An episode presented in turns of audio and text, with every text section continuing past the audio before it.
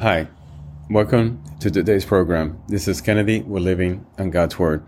Today we're going to be reading Isaiah chapter 11 from the Jesus Bible NIV edition, review key takeaways, and end our session with a prayer. The branch from Jesse. A shoot will come up from the stump of Jesse. From his roots, a branch will bear fruit. The Spirit of the Lord will rest on him the spirit of wisdom and of understanding, the spirit of counsel and of might, the spirit of the knowledge and fear of the Lord. And he will delight in the fear of the Lord. He will not judge by what he sees with his eyes, or decide by what he hears with his ears. But with righteousness he will judge the needy. With justice he will give decisions to the poor of the earth. He will strike the earth with the rod of his mouth. With the breath of his lips he will slay the wicked. Righteousness will be his belt, and faithfulness the sash around his waist. The wolf will live with the lamb, the leopard will lie down with the goat, the calf and the lion and the yearling together. And a little child will lead them. The cow will feed with the bear, their young will lie down together, and the lion will eat straw like the ox. The infant will play near the cobra's den, and the young child will put its hands into the viper's nest. They will neither harm nor destroy on all my holy mountain, for the earth will be filled with the knowledge of the Lord, as the waters cover the sea. In that day, the root of Jesse will stand as the banner for the peoples. The nation will rally to him, and his resting place will be glorious. In that day, the Lord will reach out his hand a second time to reclaim the surviving remnant of his people from Assyria, from Lower Egypt, from Upper Egypt, from Cush, from Elam, from Babylonia, from Hamath, and from the islands of, of the Mediterranean.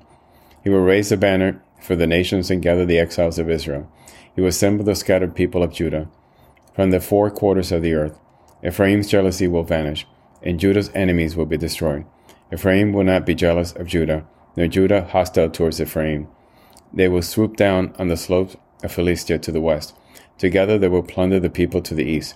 They will subdue Edom and Moab, and the Ammonites will be subject to them. The Lord will dry up the gulf of the Egyptian sea.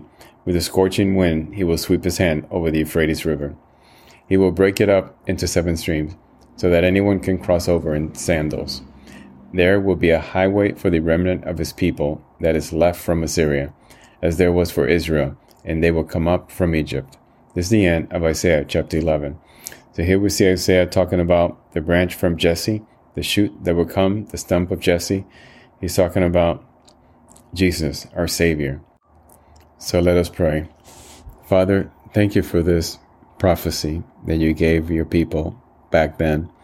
The prophecy that one day our Savior would be born, would come to deliver us from evil, to bring us the new covenant that allows us to stand in front of you as righteous because His blood covered all of our sins.